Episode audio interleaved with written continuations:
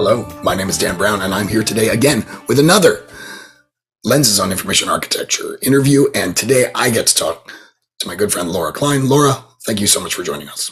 Thanks so much for having me. So let's get right into it. I I know um, you've kind of you've got just a, a, wide variety of experience around product design, uh, around managing teams. You've written books about lean, which I, I, you know I'm really sort of curious to maybe bring some of that perspective in. Uh, but maybe we start here, and I, and this is a question that I get a lot. So I wonder. I would like to draw on your experience a bit here is, and that is, how do you encourage design teams or product teams to to strike a balance between delivery, sort of, you know, getting stuff churned out uh, at a regular pace to match uh, development. So delivery with discovery, right? This kind of need within the design space to do, to be sort of constantly learning. What is what is that in your world? What does that ideal balance look like? Huh. Uh, I think they're really different projects a lot of times. And mm. i think that sometimes you have to go in and look at each individual project and understand what are you what is what are you trying to accomplish with the the thing that you have been asked to do right? And uh, every so I, I actually don't have this problem so much with design teams. I have more of this problem uh, with product teams with product managers getting them to sometimes back off of a project that they're sure is what you know we call like an execution project or an implementation project right? And say hey you know you're asking for this very specific kind of thing but really what we need to do here is we need to take a step back and we need to look at is this a bigger problem? Is research telling us that um, we're not solving the right uh, problems for people that we're not you know doing the jobs that if you want to do jobs to be done like we're not doing the jobs that the customer hired us to do you know that we don't understand something. So uh, designers i found well designers often will sort of do what is necessary for the project but a lot of times we all have to as a team come to uh, the the decision together that ooh, you know, maybe this isn't just a let's go out and execute on, or, or what I call doing the work. Like, oh, that's just, that project is just work. Like we know that there are some things that we have to do. You know, the, the example I always give there is like, you know, people, we're going to have an account page. So we need people to be able to log in. So we need to do a login flow that works, you know, with security and for our customers and everything. And you know what? That's just work. Like we know what the end goal is. We know what we're trying to do. We just need to design it and get it out and build it and its execution. And then there are these much bigger things that are sort of more um, like what what is the user even trying to do? Who are the people that we're trying to serve? Um, and then there's just everything in the middle. And uh, you know, it's a it's a negotiation process, honestly, um, especially on large teams where you're dealing with lots of different folks. Uh, it's it's a constant negotiation of okay let's split this out. This part's just work. This part's a little bit more big discovery. And uh, let's figure out what we actually need to do. I also really very much like I, I mean i want product and ideally engineering to be involved at the discovery stage as well. So we don't get into the problem that i think happens a lot which is product is saying, no, no, no, no, we have to go build stuff. We have to go build stuff. We have to go build stuff. And design is saying, whoa, whoa, whoa, we don't know what the hell we're building. so if you can, if you can get product and engineering involved at that earlier stage, that problem is less of a problem because we're all still working. It's not like anybody's sitting around twiddling their thumbs. Sure. It's not like, you know, but uh, I'm not going to lie, that is extremely challenging. Why, why do you think that is so hard? I mean, we've been doing this for God knows how long. Why is it so hard, do you think, mm. to hmm. get a, um, let's just call it kind of um, well rounded, multidisciplinary, that's the word I'm looking for, discovery team together? What makes that so hard? Organizational bureaucracy. Um, big companies don't tend to incentivize that right? If you get if your if your uh, job actually gets judged if your if your bonus at the end of the year or the end of the quarter or whatever is actually based on what you shipped which is in fact the case in a lot of organizations uh, what is the product manager's incentive for getting the thing right if they're being judged on what they ship and not what their impact on the actual users and you know and the business were so I, I think that's it. That's the whole problem is and it's one of the things you, uh, you mentioned sort of the lean startup stuff. One of the things that i found when i was consulting for lean startup and trying to get lean startup into different kinds of companies was boy it was i mean it's called lean startup for a reason. It was much much much easier to do on these smaller startup teams that were right. you know kind of more cohesive where the, we could sort of figure out what the the incentives actually were. And our, our goal really was to figure out what the hell we were building right, right. we were doing we were doing pro- we were trying to find product market fit. And that is just so different at large companies that already make a lot of money. And it was much much much more difficult to get it into large companies because they were built to deliver. Right. And they were built to deliver a thing Right. And they had optimized for that, and they had optimized all of their incentive structures. They had optimized all of their, you know, their their rubrics and and everything, and their teams and their structures, and it was all built around delivering. And it's, I mean, it's much harder to steer a, a battleship than it is to steer a rowboat. Right. And you know, you're at that point. You're talking about not only do I have to convince this product manager of this thing but in some cases i need to convince that product manager's manager and their manager right. and maybe like hr right and several silos over right yeah. yeah exactly. So eh, it's it depends on where you are in the organization. I mean that could be literally impossible or it can just be extremely challenging. Um, I do think that I'm seeing a lot more companies now, which is great, move more toward at the higher levels having OKRs um, that are a little bit more outcome based um, that are more you know we're, we're looking to move this number we're looking to improve the you know user experience we're looking to reduce the you know customer service contacts and that gives us a little bit more scope to say okay well we need to figure out the best way to do that. Right.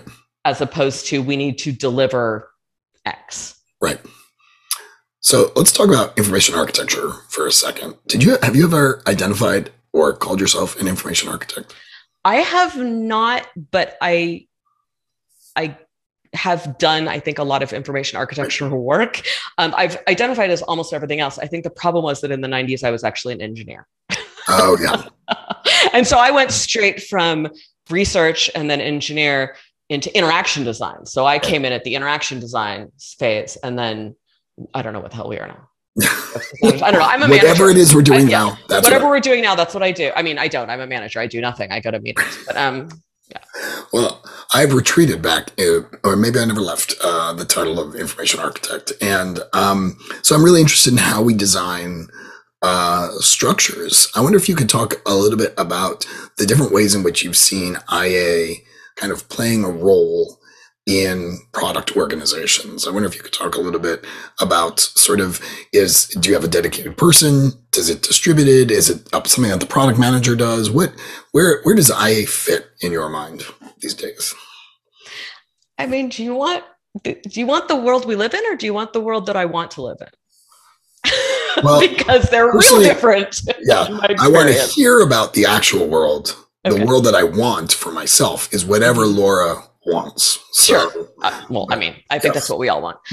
Um, I mean, by we all, I mean everybody in this room with me right. where I am alone. Um, okay.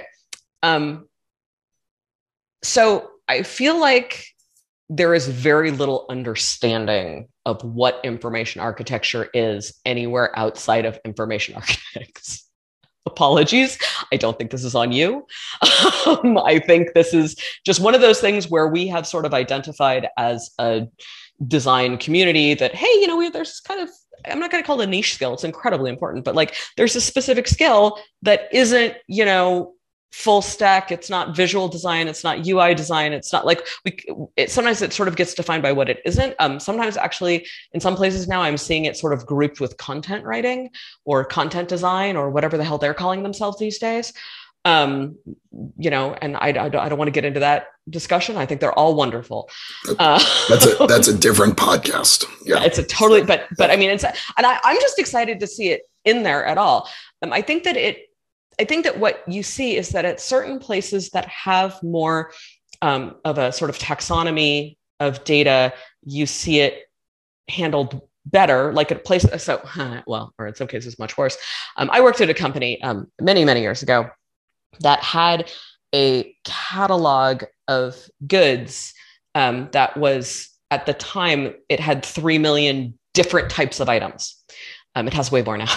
Um, and they had made the decision early on to allow their super users to actually tag and categorize their stuff and to actually make the categories themselves. It went exactly as well as you'd think, which was it was the worst thing I've ever seen. I mean, it was it was a tr- like a trash fire makes it sound too pretty. Um, it was a disaster. It was so, and nobody could find anything, and nobody like. And the thing is that once it gets to that size, it is so hard to change that kind of thing. Um, I'm I see at other companies that I've worked with um, this desire at the company to uh, taxonomize everything, and sometimes things that are a little bit confusing and messy. Um, I worked uh, not not the company I currently work at, but a different company um, that uh, did a lot of recruiting and um, helping people find jobs, and uh, they tried to make a taxonomy of all the different kinds of projects that management consultants would do. And they were very strict about it. And you know they revisited it every year and they tried to come up with the you know and it was always wrong i mean but at least it was wrong in a sort of more constrained way at least it was i think directionally correct um, and of course now i'm at a place with just infinite data. Right. And a lot of that stuff, I mean, we have data scientists and behavioral scientists and all sorts of things. Like we have a whole, we have a whole team of giant brains in jars, um, extremely smart people who think about how do we take all of this dirty data and turn it into an understandable taxonomy and readable, you know, job titles and um, how do we figure out what norm salaries are for different kinds of people at different levels and in different parts of the country and in different parts of the world? And um, at a certain point it just gets so big that you're really relying on machine learning and uh, that you know data science to figure out these kinds of things that's moved way beyond the yeah we can we can impose a taxonomy on this ourselves. So i mean this is and this is of course just one piece of information architecture. Right. this is this isn't the whole thing. It's just the thing that i struggle with a lot which is that data sucks and is always dirty and it's just a complete mess. Right. And I don't know that there are great ways to take huge amounts of data and turn it into things that have the kind of nuance that humans would give it um, and also be useful and you know searchable and, and understandable to to people in this kind of scalable way. Do you think there is a uh, so based on that i mean it, it sounds like so my, my takeaway from what you're saying is uh, ia problems are getting bigger. Oh, and God, yes. maybe having not just dedicated people but dedicated teams uh, thinking about this stuff is really important but i think uh, the ideal, not the ideal, the actual world that Laura lives in says that that doesn't exist, right? You've got data scientists thinking about it, but you don't necessarily have people kind of building that bridge to what the user experience would be, which is how I see IA fitting into that. I think I think our I think at bigger at larger organizations you do start to see that. And okay. it does start to happen. And it, it's but again as with anything I mean I don't want to call data science new. Data science isn't new new but I mean we're all kind of new in the you know in the general sense of the thing. people have been buying and selling things for a lot longer than they've been you know creating giant taxonomies using machine learning right? So a new it, it's as with anything sort of new-ish it it's you know they're expensive and uh, they're kind of figuring out how to get their insights into actual product development. And a lot of times you know that's through you know just conversations and meetings and discussions and us realizing you know as designers at some point that wow we're really struggling to figure out where does this go? How does this fit? Does this do we you know is this something that you know we want to make searchable? Do we want you know are there similarities in the data here? Are there you know is this a strict taxonomy? Is this a tag issue? Like what how do how do we want to manage this data and realizing that oh actually we have a whole team of people that right. think about nothing else. And we should really involve them so uh what I want to do now, if it's okay with you, mm-hmm. is to take a new lens to user experience as a field, which I know is a really broad question, but I'm I um, have uh, of late um, uh, been prompted to sort of revisit some of the underlying assumptions of the field of user experience, um, or maybe the, the all the fields within the multidisciplinary field of user experience. Is there one aspect of UX that you think needs to be examined more closely, or maybe to say that differently, uh, which uh, I know there are many aspects that we could revisit. What aspect of UX do you think we could examine more closely? I mean, I think we should fix hiring. And also, I mean, also education that goes into hiring, but that's a totally different thing that I'm not sure I want to tackle at the moment. But I think we need to fix hiring. I think um, and this isn't new, by the way. This is the thing that I have felt for quite some time, but um, I don't know that it's it's certainly not a thing that I see uh, in the world as much as I would like. Um, I think we need to acknowledge the fact, or I think we have acknowledged the fact. I think that teams who are hiring need to acknowledge the fact that designers, this is going to shock everyone, are different from each other. in the same way that many of us have acknowledged the fact, not everyone, this is the weird thing, not everybody even has done this, have acknowledged the fact that like engineers are different from each other and that you might want to hire different kinds of engineers for different kinds of things. The same is true of designers and product managers. And again this is this is a it's funny because this is another i think data problem. I don't know what all the correct different facets are right?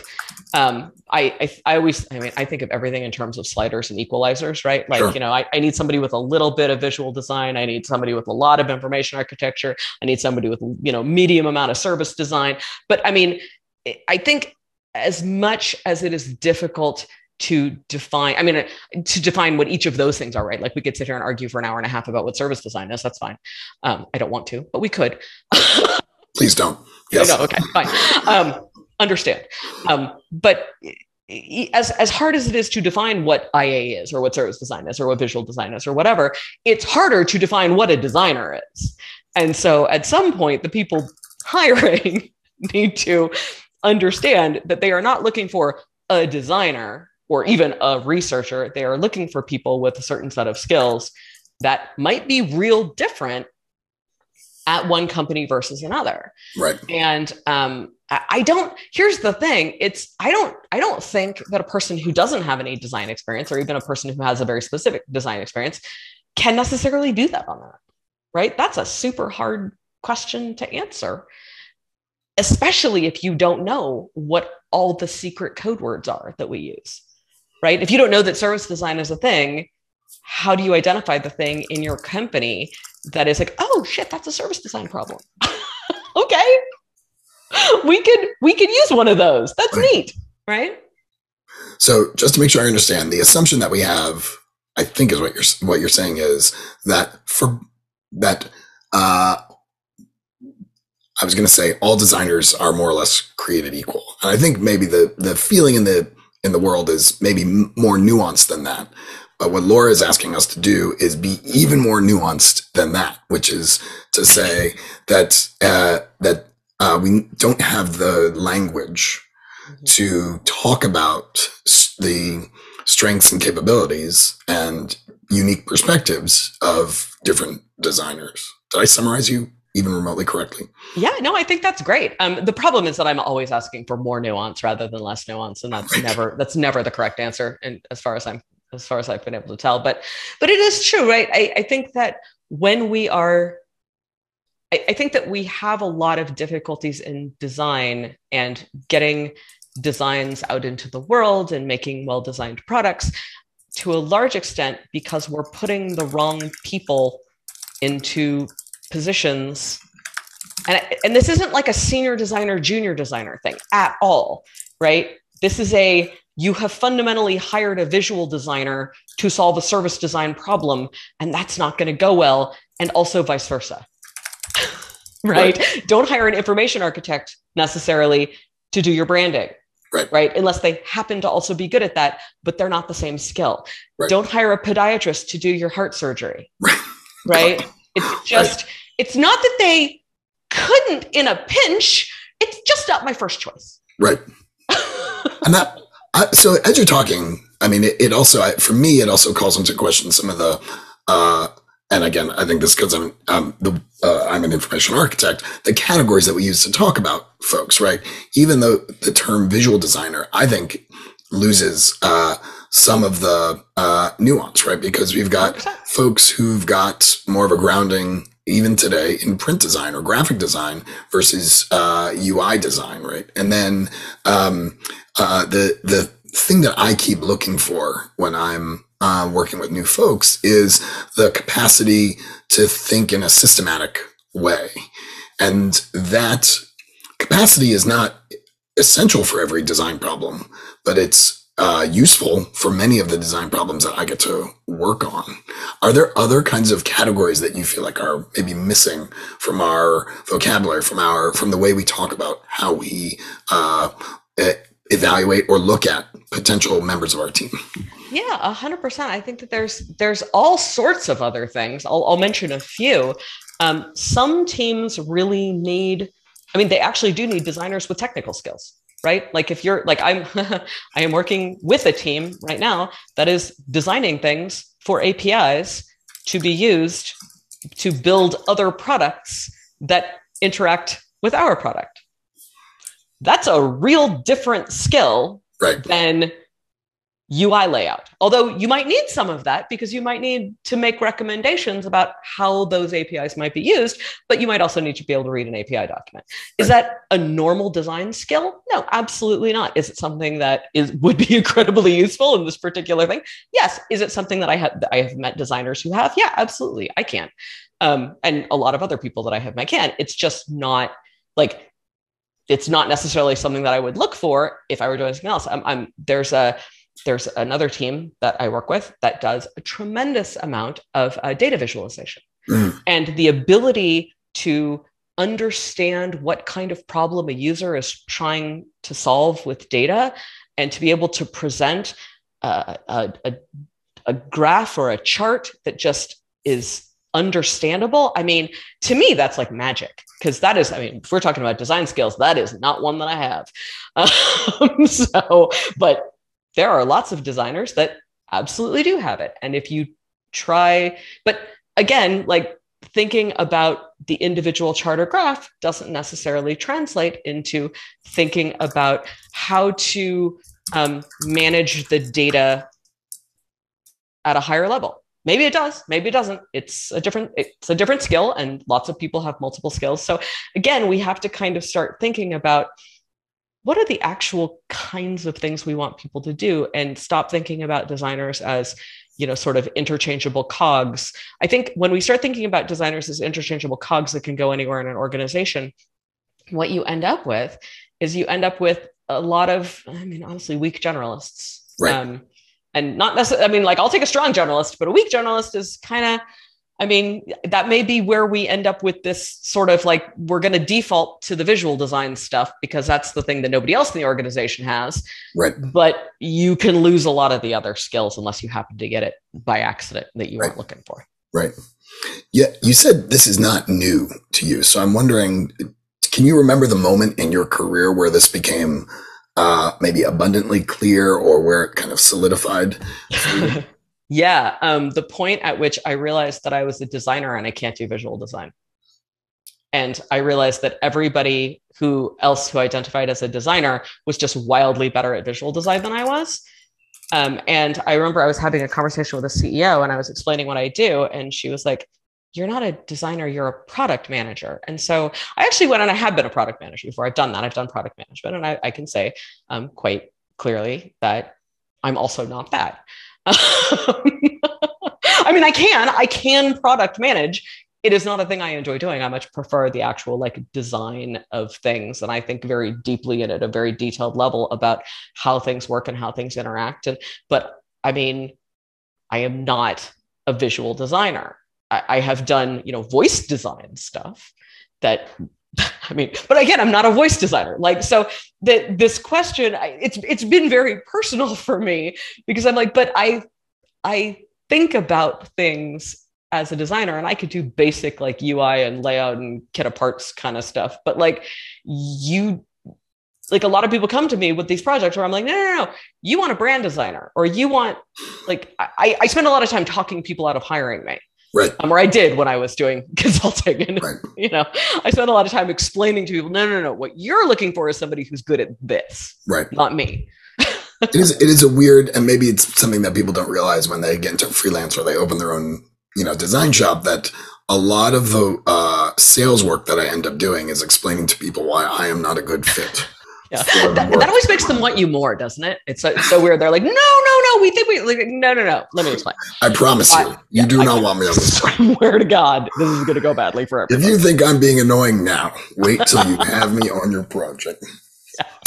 Um, so that was great, uh, Laura. And I, so I, like I said, uh, as an IA and as someone who's sort of trying to deconstruct some of the assumptions that I have long held, I wonder if you might help me uh, deconstruct some of these preconceptions. And I've been trying to think of lots of different preconceptions.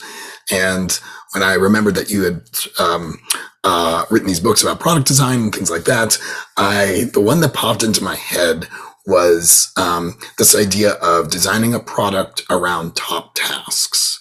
Um, uh, you know, and that that phrase is associated with certain people in, in our industry. And I'm not I'm not trying to throw anyone under the bus here. What I'm just I don't even really, know who says it. So um, fantastic. and we're I say it. So um, so like this is one recipe that we have for designing a product, right? Is like, okay, well, let's use a top task approach. Let's say, you know, everything in our product is designed around the top task that someone would do. But I've never actually sat back and said, wait, is that is that it seems like a good idea, it seems reasonable, but is it really reasonable? So I'm wondering, do you feel like there's an opportunity for us to call this, let's call it conventional wisdom into question. Um, I think it, I think it's a good start. That's going to, wow, that sounds really patronizing. And, and I apologize for that because that's not You're how I mean not it. the first person wow. today. Okay. You're to not the that? first person, yeah, to, okay. to patronize me in yeah. any ways. I, believe me, believe me, it's, if everybody designed around that, I, you know, it, we'd probably be in a better world. Um, I think there are some issues with it. Uh, one question that I would have would be do those, you know, if it's the 10 top tasks or whatever, do those actually make a cohesive, uh, comprehensive like product? Do those 10 top tasks together fit together in a way that fits the user's mental model? Um, if you sort of start from the user's mental model and kind of go, okay, they're working on this, these are the 10 top tasks.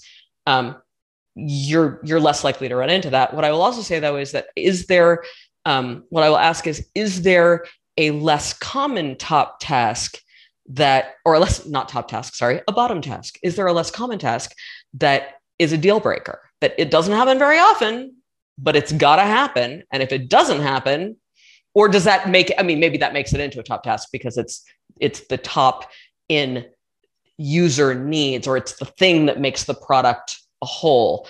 Um, you know, you can, I'm going to use a really just terrible analogy here, so forgive me for this, but um, the top tasks on a shopping website might be browsing, searching, clicking on, you know, product pages, reading things, and a much less common thing that happens is purchasing. but it's absolutely required to make it a product. so if you're looking at it from a purely how often people do it, um, the other thing that I would caution people to be aware of is that if you focus too much on just the main problems of your main users, um, who are you excluding? Are you excluding, you know, are, are, are there accessibility things that you should be looking at that aren't top tasks and they're not the majority of your users, but they are still important people that we should be designing for? Um, are there inclusion things? Are, you know, uh, it is much, much, much more common. I know it doesn't feel this way, but it is much more common on Twitter and Facebook for somebody to post a nice thing about themselves or their day than it is for them to viciously attack another human being.